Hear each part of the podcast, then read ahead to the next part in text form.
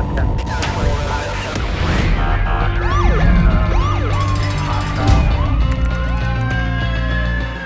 to be a street cop?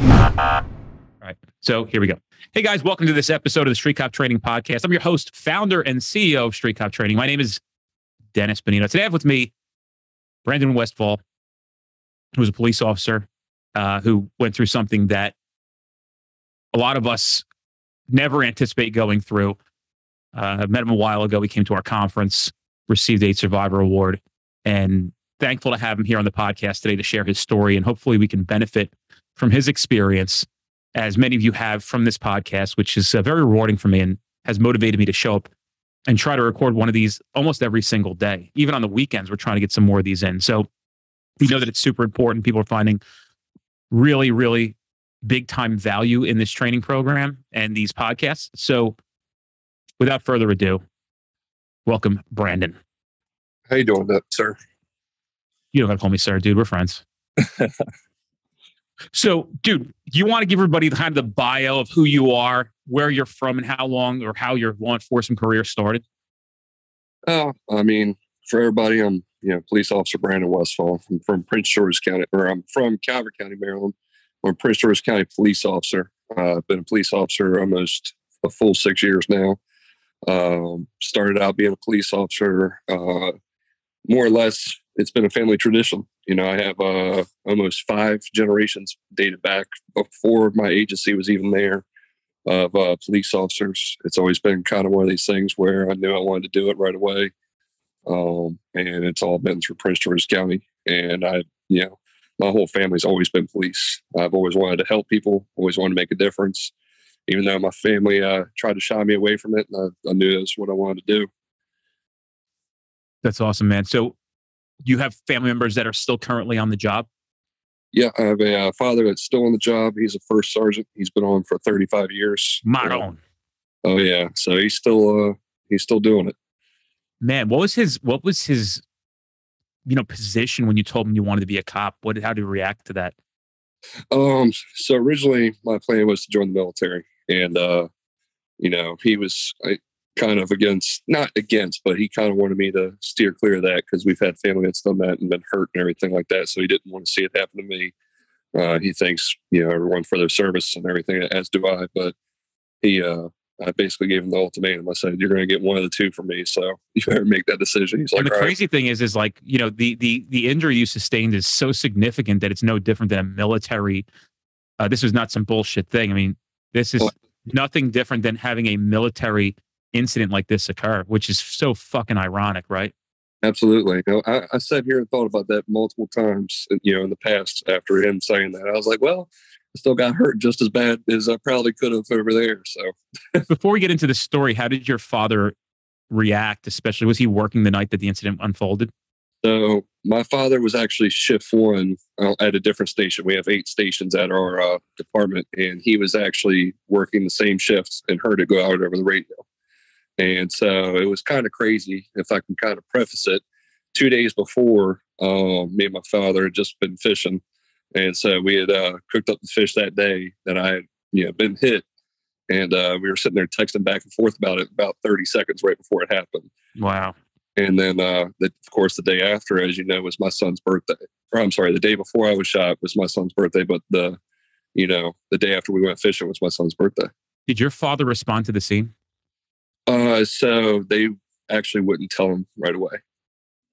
So they didn't tell him where it was right away. I kind of more or less, when I was on the phone, told him, you know, just get to the hospital. And so he actually beat me to the hospital that day. Man, I can't imagine what your old man must have been going through, especially with the kind of significant impact that you had. You really significant, you took some significant gunfire, um, you know, and I'm not trying to downplay other people's gunfire, but oh, yeah. It was no joke, dude. Absolutely. All right, so I know that we kind of started backwards. Let's go back to the beginning. Tell me about, you know, what you can tell me about. On the, the day that it occurred, you kind of already set it up. You and your father had cooked up the fish. What, uh, anything weird in the air that night? Any weird feelings? And then tell me about, you know, anything weird a week before, things like that. So there was some weird stuff uh, that happened about a month before. Me and one of the other gentlemen that was part of that. You know, I'll, I'll during the story, I may leave my name in this, that way in case anybody didn't want to be mentioned. I, you know, I don't do that to them. But uh, me and one of the other gentlemen that had been in the same shooting that day, actually uh, were riding two-man about a month before when we were on midnights. And I actually kind of woke up in the middle of my sleep. And when I woke up, I guess I was having a bad, you know, flashback, whatever you want to call it, premonition. But and he actually told me this when I was in the hospital. He goes, uh, he said, you said something about an A K forty-seven that day. He goes, do you remember that day? And I said, I remember waking up saying something. And then about a month later is when we both, you know, were hitting that incident by an A K forty-seven. Damn. And so it was kind of really weird when we thought back about it. He's like, dude, you, you know, you thought about that. Because we were just catching, you know, catching some Z's before court kind of deal. And, you know, after shift before court. So he was helping me out by watching. And that's exactly what happened. But uh, that day, no, we, um, I remember it was kind of a beautiful day. It was August twenty-third, you know, twenty twenty. And uh, we were working evenings. And I was, you know, our whole squad was there basically. You know, I think none of us were off that day, maybe one. So we were actually pretty good staff that day. Beautiful ninety-six degree weather, you know, dead of August. And uh, I just remember I was sitting there with my buddy and, you know, we were talking about it because he was studying for his P F C exam. And I was, you know, kind of messing with him. I said, hey, you know, this, you know, this fish I ate the other day, or uh, this fish I caught and I'm eating kind of sucks. We're going to have to go Chipotle. And so uh, we uh, we had just been on a call for an emergency petition of somebody. And uh, he looked at me, and we, what was crazy was, is we just got our beats changed, like probably three days before this happened. It was actually this, this week we just got on, and I just got changed to what was called George three, and uh, our George four got changed up. So all these people got switched up, and, you know, he, um, it was kind of weird because that day we weren't getting too bad of calls. It was nice and quiet kind of day. And, you know, we never said that to each other, but we kind of gave each other that look, and everybody knows, like, you know, evenings, you know, Sunday, everybody's getting ready for football. We all were just kind of like, yeah, you know, it's hopefully going to be an easy day. And then uh, we got the call while we were sitting there, and all of us were just together on that uh, E P S call. So five or six of us were on this call together. Two of us uh, had taken, you know, the prisoner, or were taken to the prisoner to the hospital. And my buddy looked at me and goes, hey, when, when I clear the hospital and you clear this next call, you know, because the call was in his beat, he goes, uh, I, I owe you Chipotle. And so uh, I was like, yeah, it's no problem. And so call goes out as a uh, burglary in progress. And uh, the information I'm going to share is, you know, public information already. So um, it was a burglary in progress. And uh, we had a, basically our nine one one call taker stated, hey, um, you know, it's an open line. Somebody essentially, I guess, uh, made the call through the phone under the bed or the couch or something. And there was, you know, robbery happening, you know, robbery of the residence happening. And uh, me knowing the street and where it came from, I was like, we never get calls from over there. This, this is going to be a good call. Like, this isn't a B S call. And so uh, we were only about two miles away. And so we got there pretty quick. Uh, of course, as we were pulling up, um, I was first in, into the uh, neighborhood. And, uh, you know, around there, the numbers kind of, kind of get jumbled up because, you know, usually you get odds on one side, evens on the other. It wasn't like this. So as I'm pulling down the neighborhood, I saw a vehicle facing the wrong, you know, parked where no vehicle ever parks, and saw, you know, two gentlemen walking out the house. Well, when they were walking out the house, they kind of, one of them gave a stutter step and ran to the car, and the other one was kind of walking nonchalantly. And I could tell he had a gun in his pocket. And I, I recognized it right away. And, uh, my backup was probably about twenty or thirty seconds behind me at this point because I got there a little bit quicker than everybody. And uh, as soon as I pulled up, I had just actually been only about a year back from my uh, previous shooting. And I think I remember it in my head. I was like, it's about to go down. As soon as I, when I said, let me see your hands, and the one guy just looked at me and the other one had disappeared for a second, I I actually couldn't figure out what, who was getting popped or pop at me or whatever. And, uh, I just recognized it in my gut. My gut told me right away, like, it's it's about to go. And how did you respond when that happened? Did you, like, immediately go for cover or grab a rifle or anything? So, um, unfortunately, my department doesn't have the funds to give every officer a rifle. So all I had was my nine. And immediately I was at the low ready, uh, especially with it being a B and E in progress. I knew I was going to, you know, be at the low ready just in case anyway. Did you call for other other units right away? They were, I mean, I knew that they were already coming behind me. Okay, yeah, they were, they're moving hot because of yeah, burglary progress. Moving hot. I knew that there was at least five behind me. So um, at this point, when I got out the car, I never left because where the, the two gentlemen that were uh, walking towards that vehicle were positioned, as they were running across the yard, or the one ran across the yard, I never left my point of cover because at one point when I looked at the other guy and I knew he had the handgun, I was like, I'm not leaving my cover. I'm not going to rush up on these guys and try to grab them before they get in the car or something. No. And so I left my door open. I stood between my A-pillar door and my seating. So I kind of was using that A-pillar for cover. And I, as soon as I addressed them, I said, let me see your hands. And uh, that's when they opened fired on me with an A K forty-seven style pistol. And then a, um, you know, the other one had a handgun. Uh, one of the They're very, both shooting at the same time? Yeah, they were putting rounds on me real quick. Fucking animals. And so uh, one of the first rounds actually took my leg out completely.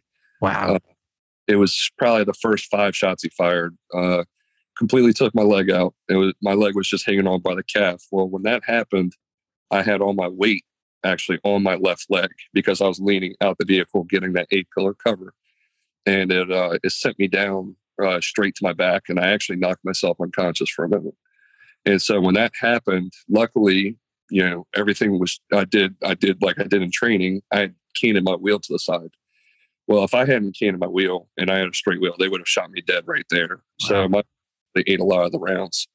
Um, so for about two or three seconds, I was dazed for a second. I actually remember looking up and on the radio, because it, when I went down, it snapped my radio out with my holder or whatever. I remember hearing on the radio and I, I, I saw my backup starting to pull up and put shots down to help me out. And when they were doing that, I also looked under my door that was giving me some kind of concealment. I uh, I saw the guy's feet and it looked like he was walking towards me. So that's when I actually started looking. I actually shot through my door. I started deploying rounds through my uh, driver's side door. And uh, to me, that was like, you're not going to walk up on me and kill me. Mm-hmm. And so I remember... At was, it, was it him? Uh, so the guy was walking, but he was at his vehicle. His vehicle was probably about twenty feet in front of me. So he wasn't so, coming. To, he wasn't coming to try to execute you. He was trying to escape.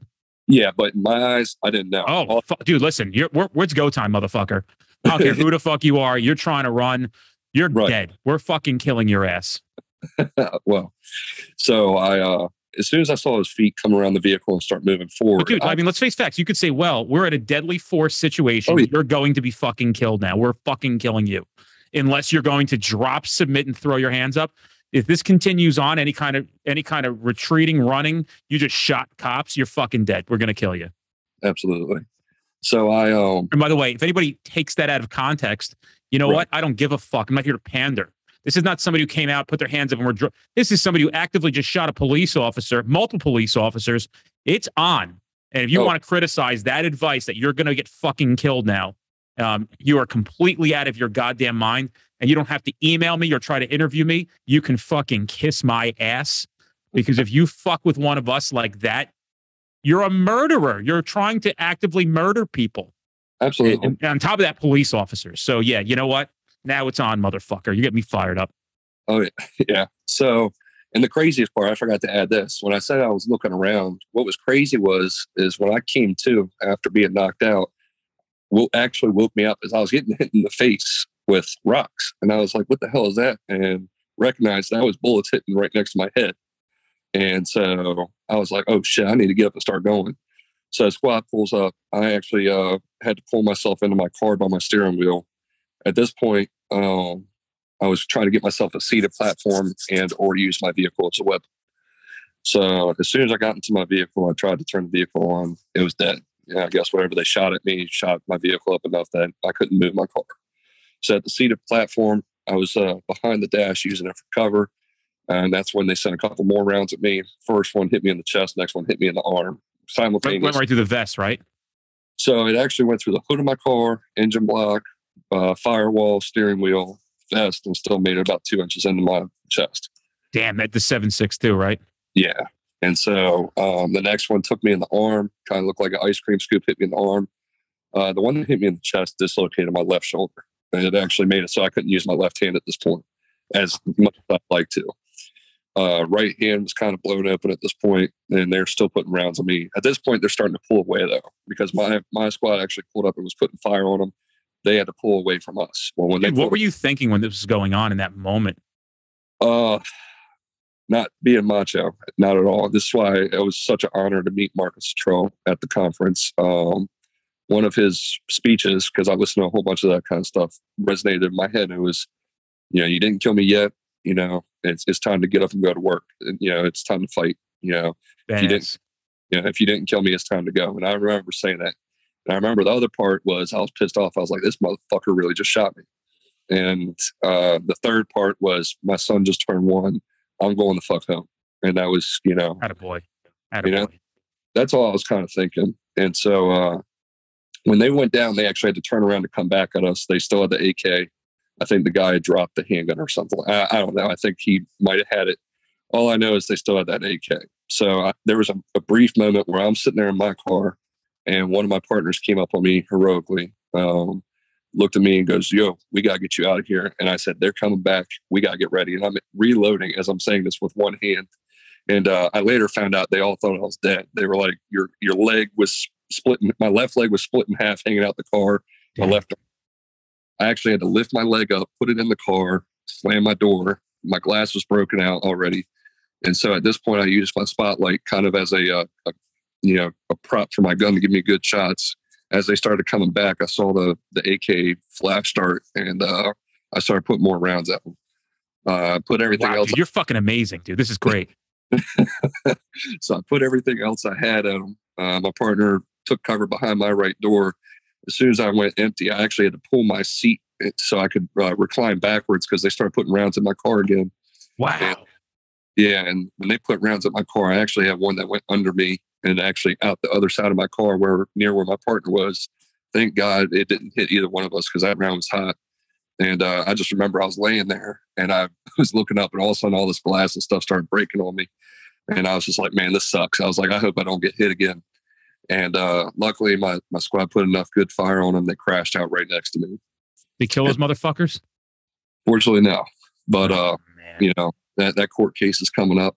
And uh, so as as they crashed out, I remember I was sitting there and I looked back and I was actually like this for a second because at this point, I had just fired about thirty rounds inside my closed vehicle. So my hearing's gone.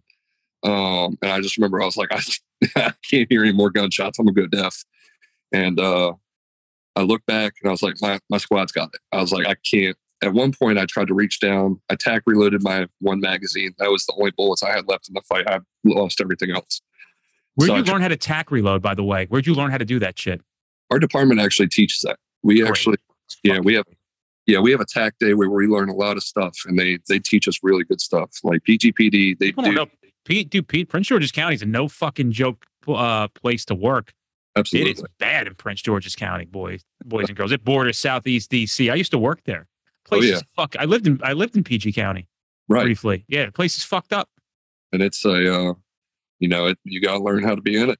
I mean, yeah, I think in five years that's my second gunfight. Um, it's a real deal place, bro. Oh yeah, and so uh, I remember I'm sitting there for half a second. I actually, once the body cams released, I'd love to share it with you. Um, You'll see me actually take a breath. I'll go like, all right. And then at that point, it clicked in my head. I'm like, I'm hitting the chest, I'm hitting the arm, and I'm hitting the leg. The leg is gushing. And I knew in my head, I was like, whatever happens with my chest, I said, if that's the same round that hit me in the leg, I'm going to die anyway. So I said, well, at least let's get what's bleeding out out of the way. So I grabbed my tourniquet that I keep next to me in my pack. I fucking love it, dude. Listen to you. This is just everything. This is why we we advocate. Take our fucking training. Make sure you have a tourniquet where you can reach it. Make sure you're doing tactical reloads. Make sure you know all this stuff. One thing's the case law shit, but this is the real deal. This is how you should learn police work first. Oh, absolutely. I uh I grabbed the, the tourniquet, and uh, at this point, I've lost enough blood. I'm losing uh, motor function skills. So I actually can't grip anything. And I, what sucked is, and I'll never wear it again, is I had a thigh holster rig for my taser on my left leg. And so when I tried to unclip it, my hands actually weren't strong enough. So I had to put the uh, tourniquet probably about five inches above my knee, whatever I could do to try to cut the blood. And so I, I turned it as much as I could, and I actually couldn't tie it down like you're supposed to. And so I actually had to hold my wrist on it. While that's going on, I looked down at my wrist. I knew that my wrist was white meated, and so it means it was powder. So I knew that was hot. I knew that wasn't going to bleed a lot. And then my chest was still smoking. So Damn I was it, like, dude. Yeah, I was like, whoever gets to me first, I just got to, you know, get them to cut this shit off. Um, one of the cool little side stories is, is um, I kept a knife in my door. My brother gave me a knife when I was his best man at his wedding. It said my name and I D on it. And I always kept it in my door. It's just kind of like a little favor. I went down to try to reach for that. And uh, it was bent in half. And I was like, what the hell? And it was broken to pieces. So I later learned that the bullet that hit me in the leg hit me sideways. So my brother's knife that he gave me five years ago that sat in my door every day of my life, you know, every day of my police career, saved my leg from getting completely blown off. Because they said if it hit me straight up all the way, it would have just blown it off. So that little knife that got bent in half uh, actually saved my leg and maybe even my life with that bleed.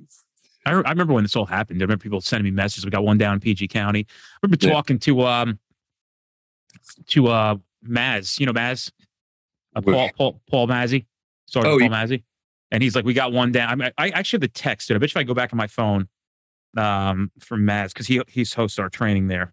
Oh yeah. Um, I, I I promise you I have it. I'm actually, well, you talk it. Can you tell your story? And then I'll, I'll tell you about the, the Maz text that I got that night. Oh, yeah. So I, uh, at this point, I put the tourniquet on. And uh, that's when my, my good friend that was, I was in my first shoot with came up to me and uh, helped me out. And uh, he just got the life-saving award, which was Stokes. Um, you know, he's an awesome guy. He came up to me and it's kind of nice to see a familiar face at that point. And uh, he looked at me and I'll never forget the look on his face. Um, You know, I don't think anything ever prepares you to see your friends blown away like that. And uh, I looked at him and I was like, hey, I need you to check my chest right now. And I need you. And I think I either said it or he did it, or it was kind of a little bit of both. I was like, I need this tourniquet tightened up. And so I think he started, he tightened that one and started applying another one up high. That way he didn't lose the pressure on this. But um, when he checked my chest, he goes, it went through the vest, but he goes, I don't, I don't think it went in too far. So I was bleeding a little bit out my chest, but not enough. So that was good. And I just remember looking at him and a couple of the guys, they started working on me while I was in the car. And uh, at this point, you know, during the fight, my sergeant and my partner had been hit as well.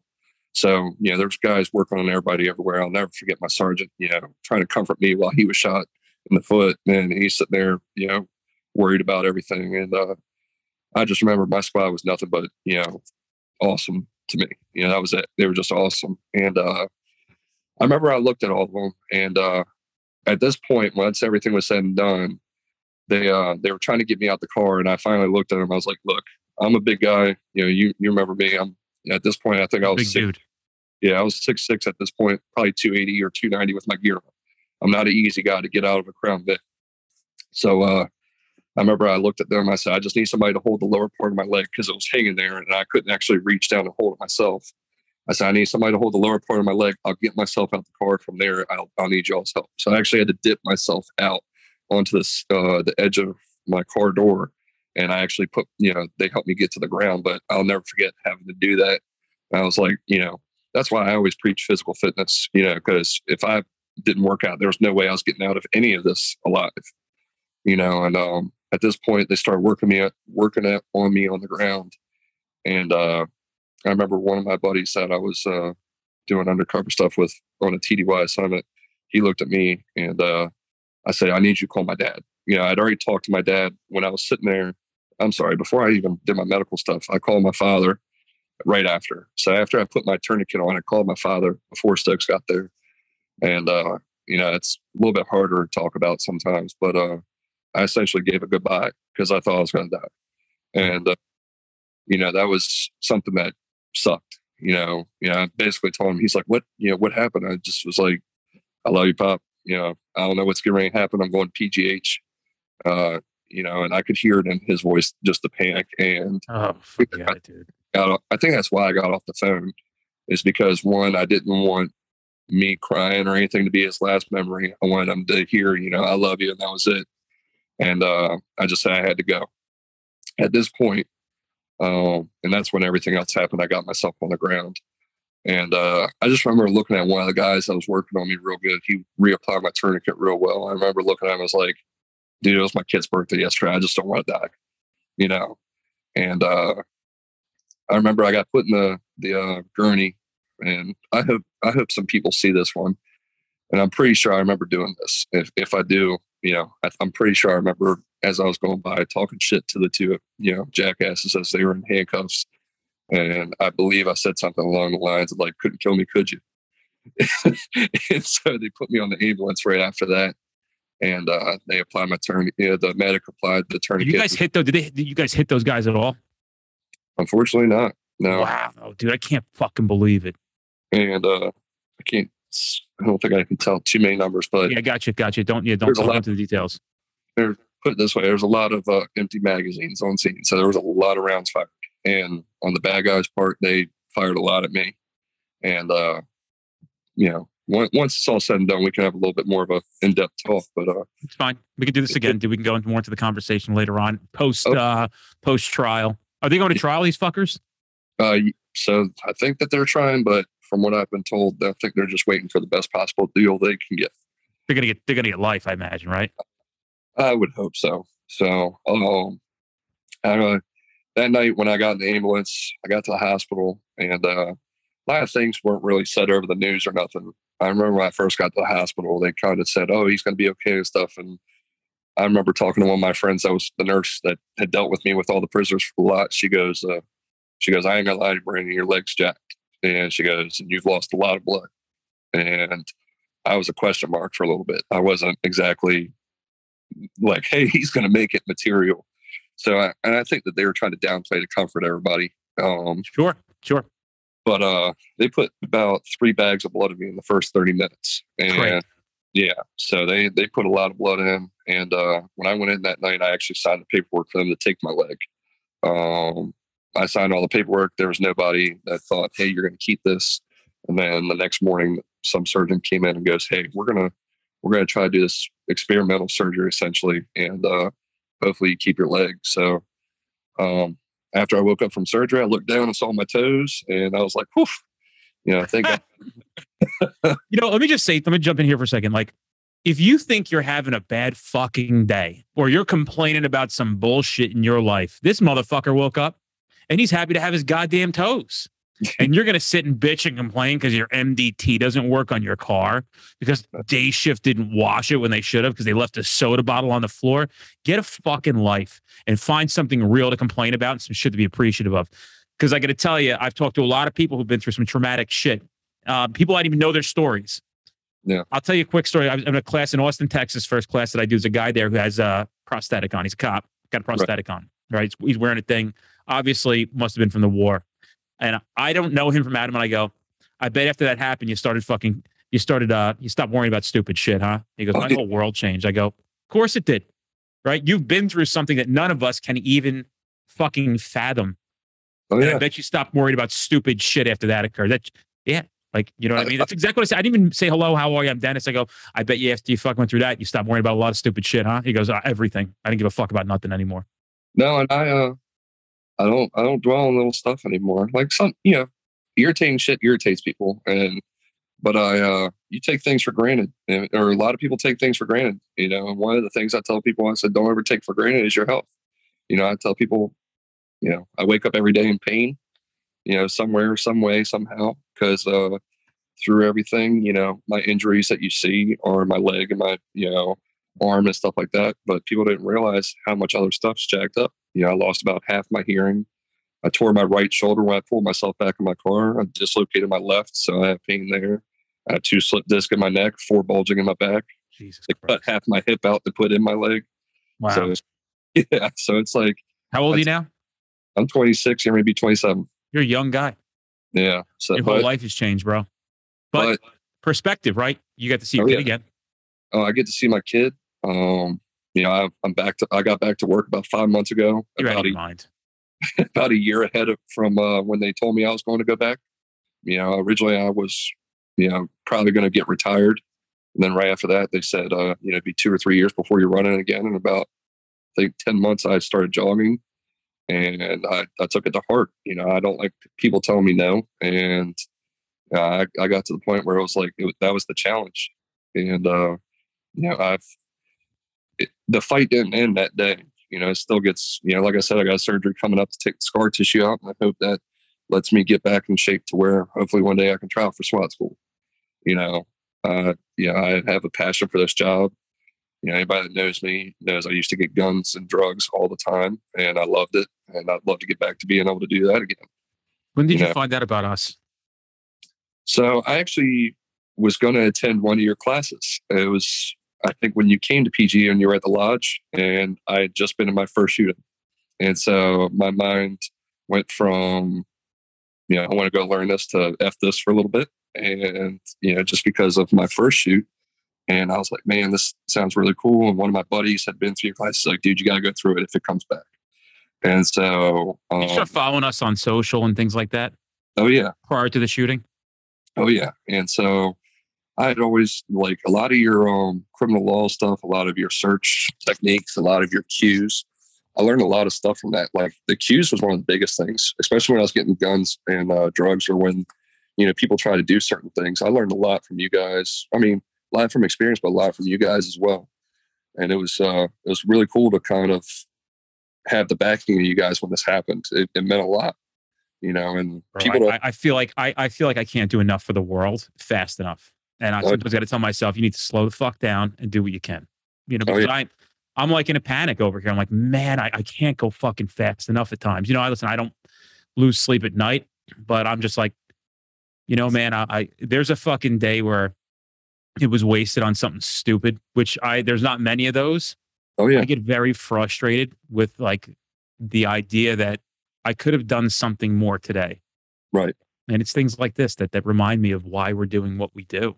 Oh yeah. There's a, there's a big why as to what this company stands for. Oh yeah. And I couldn't, you know, and I've, I've said it to multiple other people, and I was waiting for the podcast to say it, but I couldn't thank you enough for what you did at the conference. You know, bringing all of us together and then allowing me to be one of the big people of, you know, the Survivors Club. That's, it's huge. And not only does that thanking me for, I mean, dude, thank you. Like, you know, what we owe you. Fuck. Could never, there's nobody on earth that could ever repay you for what you did. Nobody, wow. Not me. I'm just so an opportunity to get you motherfuckers together. 'Cause I know the kind of pain you're in. I don't understand it because I haven't been shot. And right. I know that I don't understand it. I don't even pretend to try to understand it. Yeah. But I know that I'm hearing this same thing over and over again, that we have nobody. We need each other. So oh, yeah. Let's put it all together. Let's get these motherfuckers together. Let's honor them. People don't realize. They really forget the fucking sacrifice all of you made. And they don't understand that as they're sitting comfortable, water skiing, enjoying life, and it never happened to them, that you will never go, you'll never have the same life that you were entitled to before you took this fucking job. Oh, people absolutely. Forget that. And I got to tell you, dude, I don't forget that. You know, there's a thousand causes out there, but to me, people don't recognize that these are the most noble human beings in the world. Right. And you know what's interesting, Brandon, recently today, I'm privy to the idea that this podcast is public and people take these opportunities, these fucking news journalists and reporters, to dig anything they can out of this, to oh, try to find one thing where they're going to say, well, do you think that's... And you know what, dude, I don't give a fuck. I'll never pander to these bums. And if you can't, uh, they're just, they're so delusional. That's why I tell people, you know, ignore the noise, ignore right. the noise, focus on what's important. Oh, absolutely. These fucking maggots go away eventually. You know, they're not persistent. They look for the, they look for, they look for easy kills. They don't look for people who have spines. Oh, and absolutely. We'll never pander at this company to the bullshit. We'll stand behind our people. We'll stand behind all the stuff we believe in. I don't care if you don't like my language. Makes no right. difference to me. Um, and bro, you don't, you know, a lot of you guys thank me, brother. Uh, please. Yeah. I mean, I, I know it, but like, I don't know how much I, if I could do anything for you, I, I feel like I owe you so much. And the only thing I can give you right now is just to thank you. And I don't think you realize like how deep every, everybody's listening to this. Believe me, I speak on behalf of the whole community, and we can't yeah. thank you enough. And taking the time to talk about this, yeah. there were so many fucking golden nuggets you gave away in this that you, yeah, yeah, you may, you may save somebody else's life. I hope so. You know, I, uh, some of the biggest things I've ever, and, you know, you're talking about gold nuggets. Then I talked about that Marcus Trull speech. That was something that resonated to me. And uh, as corny as it sounds, one of the biggest phrases that's ever uh, resonated in my, my head was civis pacem para bellum. And it's, if you want peace, prepare for war. Mm-hmm. And uh, that's not always meant to be physical. That can also be mental. And, uh, you know, a lot of times you have to go through a lot of stuff mentally as far as, you know, this whole process has been something different. I was at my first shooting and, you know, I thought I'd seen and done something then. And, and when you get hit, it, it's a lot different. You're, you're in a different mindset, and that war that you have within yourself and that day teach you so much more about life and appreciation and God and family than you could ever remember or than you could ever know. And so for your peace to come, you know, that's why I say you got to go through war. You know, I, I have a different kind of peace about me now. And you realize these things when, like you said, and you said this perfectly, the little bullshit, it doesn't even matter anymore. Because when you go through something like this, it makes you so much happier to have the little bullshit. You know, your kid crying, you know, your kid crying, and you used to be like, oh, man. Now you're just like, oh, I'm happy to be here to hear it. You know, or people bitching about their coffee or something like that. You're just like, you know, you, you say it, you're like, yeah, there could be a lot worse things going on. But, you know, that if you want peace, prepare for war. That's been one of the biggest things in my head. You know, there is no faster way for me to not like you than complaining and not oh, yeah. want to be around. I mean, I don't say not like you. I just want to be around you. Right. Um, and I hear this, this one phrase, and as a, as a business owner, and I, when somebody's getting advice and good advice, and people, all you hear is, yeah, but that drive, th- those two words together make me insane. I don't say those words. Yeah, but I don't do that. And I fucking, that's just excuse after excuse after excuse. And brother, I, I, I try to live my life, but you got springboarded into that theory, into that stoicism of understanding what that means. I'll tell you a story that doesn't even compare to yours, but my wife, uh, when we, you know, we first, uh, I don't we had three kids at the time. Yeah, we didn't have four. Oof. I think my, my second child, yeah, I got a lot of kids. Uh, my second child downstairs, we had a fairly large house. And, um, you know, when it's silent, something's not right. Absolutely. Right. And that's just the rules. The dog too, this motherfucker, when I don't hear him, I'm like, wait a second, where is this, this, this asshole? Oh yeah. Right? And I'm not somebody who, I don't go beat the dog. I'm just like, ah, oh, fuck. Right? Like, damn it. Right? I knew this was too quiet for this dude. Right? It's just weird. He's not in his bed. Oh. Where is he? This doesn't make any sense. Well, anyway, so I go downstairs and my uh, second son had covered himself in shit. And by the way, how old is your kid now? Two. So he's two. So people think dogs shit on the floor a lot. Get a two-year-old who knows how to take his diaper off, her diaper off.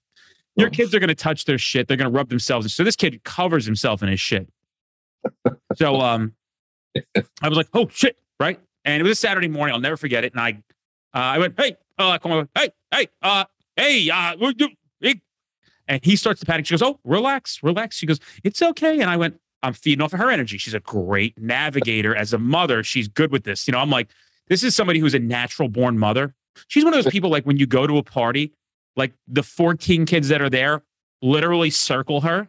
And they don't leave her because she's amazing with children. She's really one of these natural mothers who oh, any kid would be blessed to have. So I picked the kid up and I said, uh, she goes, just bring him upstairs. I'll start the bath, relax. And boy, did it stink. So I'm holding him like out away from me with my two hands under his armpits, right?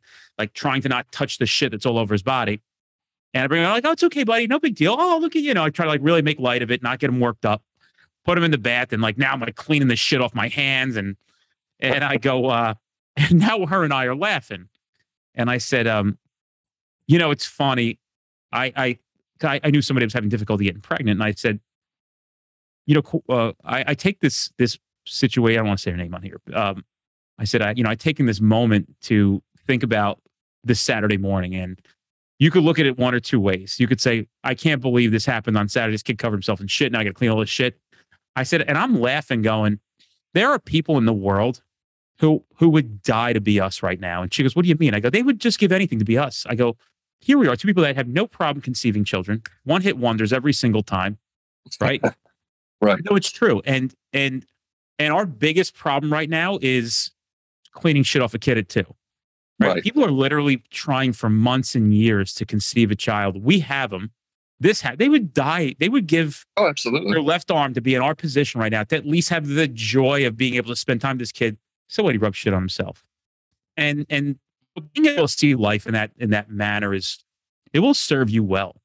It'll oh, just bring a calm peace to you, dude, where people will give us credit all the time. Like, you guys are the coolest parents. You're so we so I go, what are you gonna what are you gonna do? You're gonna stress out over everything? They broke the fucking mirror. What are you gonna do? I can't unbreak the mirror. We'll get a new fucking mirror. Who cares? Or we'll put a pic. I didn't like that mirror anyway. Right. You got you got to turn the situation and better yourself. And you know, that's that's how I've always thought about it. You know, at, after I got shot, and uh, when they were talking about taking my leg, I remember sitting there that night when I actually signed the paperwork. I was sitting there like, you know what? I'll get myself better. You know, uh, I'll be. The f- I sat there and I thought about it. I was like, I'll be the first cop with a prosthesis. I'll be, or, you know, on our agency, like a full mm-hmm. leg. I was like, I'll be the first one. I was like, at no point was I defeated. You know, I, I never, never accepted it, ever. You know, right. Even told me, oh, you might never run, you might never walk right again, all this other crap. I was like, no. And uh, that's one thing I want to tell recruits. You know, luckily I'm at the academy now, so I'll be able to hopefully be able to instill this in new recruits, but just around the country, you know, you're never out of the fight. Put it that way first. Um, You know, never count yourself out to fight, and always train. You know, I, if I wasn't doing some kind of training or watching something that would better myself, you know, also talking about physical training, you know, I worked out every day. You know, sometimes I worked out every day, every day of the week. You know, I did something. And, uh, you know, that's, I believe all that has saved me and saved me mentally and also saved me physically. So did you ever find your text from uh, Maisie? I was looking at he. He probably sent it me via Facebook Messenger uh, because he would contact me both ways. Right. So oh, yeah. it's, uh, it's. I, I don't want to be rude and interrupt you. I was looking oh, for it. No, you're fine. I. Uh, but once again, I. Brother, people were people were hitting me up left and right. I mean, we put a post up in the group right away. Um, oh, you yeah. know, I, man, I, I don't ever want to feel like I have a lot going on, and I don't ever want to feel like somebody's not getting the service they deserve from us. Right. And I, you know, I always want to remind everybody that I really, really want to be there. And if if we miss for some reason, in some way, it wasn't intentional. Right. I had a guy say to me one time, I said, uh, you know, is there anything we could do for you? And he said, just keep doing what you're doing. Oh, absolutely. And I said, oh, okay. He goes, don't worry about me. Keep doing what you're doing and I'll I'll be all right. Oh, there's, uh, even like when I was going through it, I remember uh, right after I had gone through it, there's two, I think it was L A P D or L A deputies or whatever. The one girl had been dead, yep. Her partner. And I was like, and I was, I was still in the hospital. I was still sitting there in C C U. And I just remember I sat there, I was like, man, I wouldn't want to be them. And my dad looks at me, he goes, you are one. He goes, you're just as bad. I said, nah. I said, I'm past that. I know what they're about to go through. And, uh, you know, this, the love and support that everybody showed me, I hope it goes tenfold to them. What'd you, what'd you think about that when the, um, when you found out the community really loved their police? Tell me about that. Uh, so right after it happened, the uh, National Harbor down in P G County, actually, um, the Ferris wheel, the giant Ferris wheel that you see when you come into Maryland, they turned it blue for three days for the three officers that had been shot. My man. And, uh, that actually made me cry. You know, that was, it was beautiful. Because uh, right after I got shot, Jacob Blake happened, and that whole situation, you know, people have their opinions about it. That whole situation kind of dampened the community's view on us. And so um, M G, or I'm sorry, the National Harbor had done that, and it was just beautiful. You know, like, uh, you know, it wasn't just like a, a spring in the moment thing. Also, you know, talking to people here and stuff. And then, you know, people had set up the GoFundMe for me, which I couldn't believe it. That took me by storm. And what's crazy is, and a lot of people don't know this, but whenever I see somebody with a GoFundMe, I actually take money out of what people gave me and give it to them. You know, I just pay it forward. And uh, I do. I believe in that. You know, mm-hmm. I believe, pay it forward. You know, that that money helped me when it needed to help me. It helped me. And then now that I still have some, I still give away. I mean, I've given away a lot to other officers. So. Mm. Uh, that's been huge, you know, and I, that was a huge support, and I couldn't thank anybody enough. My favorite thing to do. Yeah. I wish I had more to give away. I do. Favorite, dude. Yeah. People will say things to me like, you know, it's, uh, I, I'm just, I just get a high on helping other people. It's oh, like yeah. my drug. So people are like, man, you know, I, we needed that. And then you showed up and this is great. And I'm like, it was kind of for me. Right? Like, you know what I mean? Like I, I know it was for you, but some of it was for me too, because yeah. that's where I, I just love, just love doing things for other people. I mean, it really is my fucking favorite thing to do. I would do that. I, my kids are a little young right now. Right. And if I can convince the uh, significant other, I, I swear to God, dude, I would, I would literally on every holiday be at a soup kitchen in a, in oh, yeah. like, I, I would do it every holiday. I don't give a fuck. You know, I know my kids need to have these memories and shit like that, but I, I would, that would pump me up. But you right. know, you're sometimes you're a lone soldier with some of this stuff. People are like, yeah, nah, we're having, you know, I don't know. Oh but, yeah. And that's one you know, of the big that with the Street Cop Survivors Club that, you know, a couple of me and a couple of the admins have talked about. We want to, you know, if there's people that aren't being helped right now, that's something I would love to do, especially this, for the. You guys were meeting on the seventh, right? Uh, no, the sixth now. Sixth at seven p.m. Dude, can you guys make sure you send me a link so I'm there? Oh, yeah, absolutely. seven p.m. might be. No, just make sure. Can you just D M me or yeah. get my cell phone number? Just text me, remind me that day. Yeah, that absolutely. We're going to have the fucking, um, that you're going to have the meeting. Because I don't want to miss it, because not that I belong there. I just want to give you guys some guidance on what you're trying to do and how we can just, just consult. Even when I'm there for ten minutes, you guys have questions that you, you want to do with the entity itself. How's that been for you? How's that, how, how's that group been? It's beautiful. It's yeah, honest. I love it. And, uh, you know, we had a couple new members come in and, uh, you know, I always say I let people tell their stories, but just, I think it's kind of cool because I, you know, mentally, I'm trying to match everybody up with somebody that has similar injuries that's going through the same kind of thing. And so that way you kind of have your, as we call it, battle buddy. You know, you have somebody that's been through the same kind of thing. Like, oh, damn, you're feeling that? Well, I, you know, this guy's feeling that too. You know, you guys can talk about it. Somebody's a little bit further than somebody else and can tell you how it's going to be. And that helps a lot. And then, you know, like me, you know, I've talked to, you know, me and Cameron Gentry kind of really get along because we're both, you know, he was way worse off than me. He's, that's a warrior right there. You know, Cameron to me is a hero. You know, he's awesome. And, uh, you know, his leg injuries, I try to talk him up and everything like that. So it's just awesome to talk to each other like that. You know, it's awesome to have the peer support that we do in there. And it's, it's a beautiful thing, you know, and you find somebody that's close to you. And, uh, you know, I've met some people there that I will definitely call lifelong friends. Wild stuff, dude. Tell me about, um, your continued rehab and what you got upcoming health wise and, or, or, you know, how long you're in the hospital, rehab, and what you're dealing with as far as going forward. What the, what's the plans? Um, so ever since it happened, it's been therapy twice a week, psychological once a week. Um, I'm adding a chiropractor in once a week now. Uh, I at least have all that for the next twelve weeks. And then I'm sorry, twelve sessions more for at least, um, I have upcoming scar tissue removal out of my knee. Uh, to try to get my leg a little bit better than it is right, right now. Um, hopefully after that, I can get myself fully to where I want to be. I'll never be one hundred percent again, but I at least want to get myself to where I can run comfortably. And uh, after that, I'm hoping that takes me strides.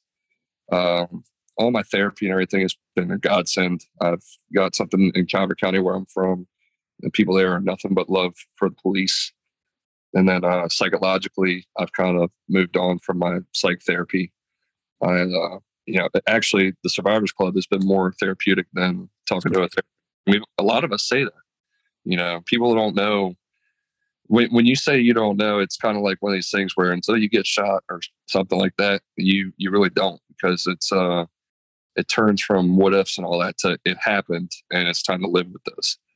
And uh, so it's been a lot easier talking to a lot of the guys. And then I've been in the gym every day. I've actually lost about fifty pounds since my peak weight after being shot. So trying to uh, trying to just be a better human all around and, you know, be a better father for my son. Dude, step by step, day by day, one foot in front of the other. Oh, yeah. And uh, I have nothing in my life that is, again, I can compare it to what you've been through. Uh, I have been through a lot of shit. Oh, yeah. Everybody has. Nobody should ever cast judgment about somebody.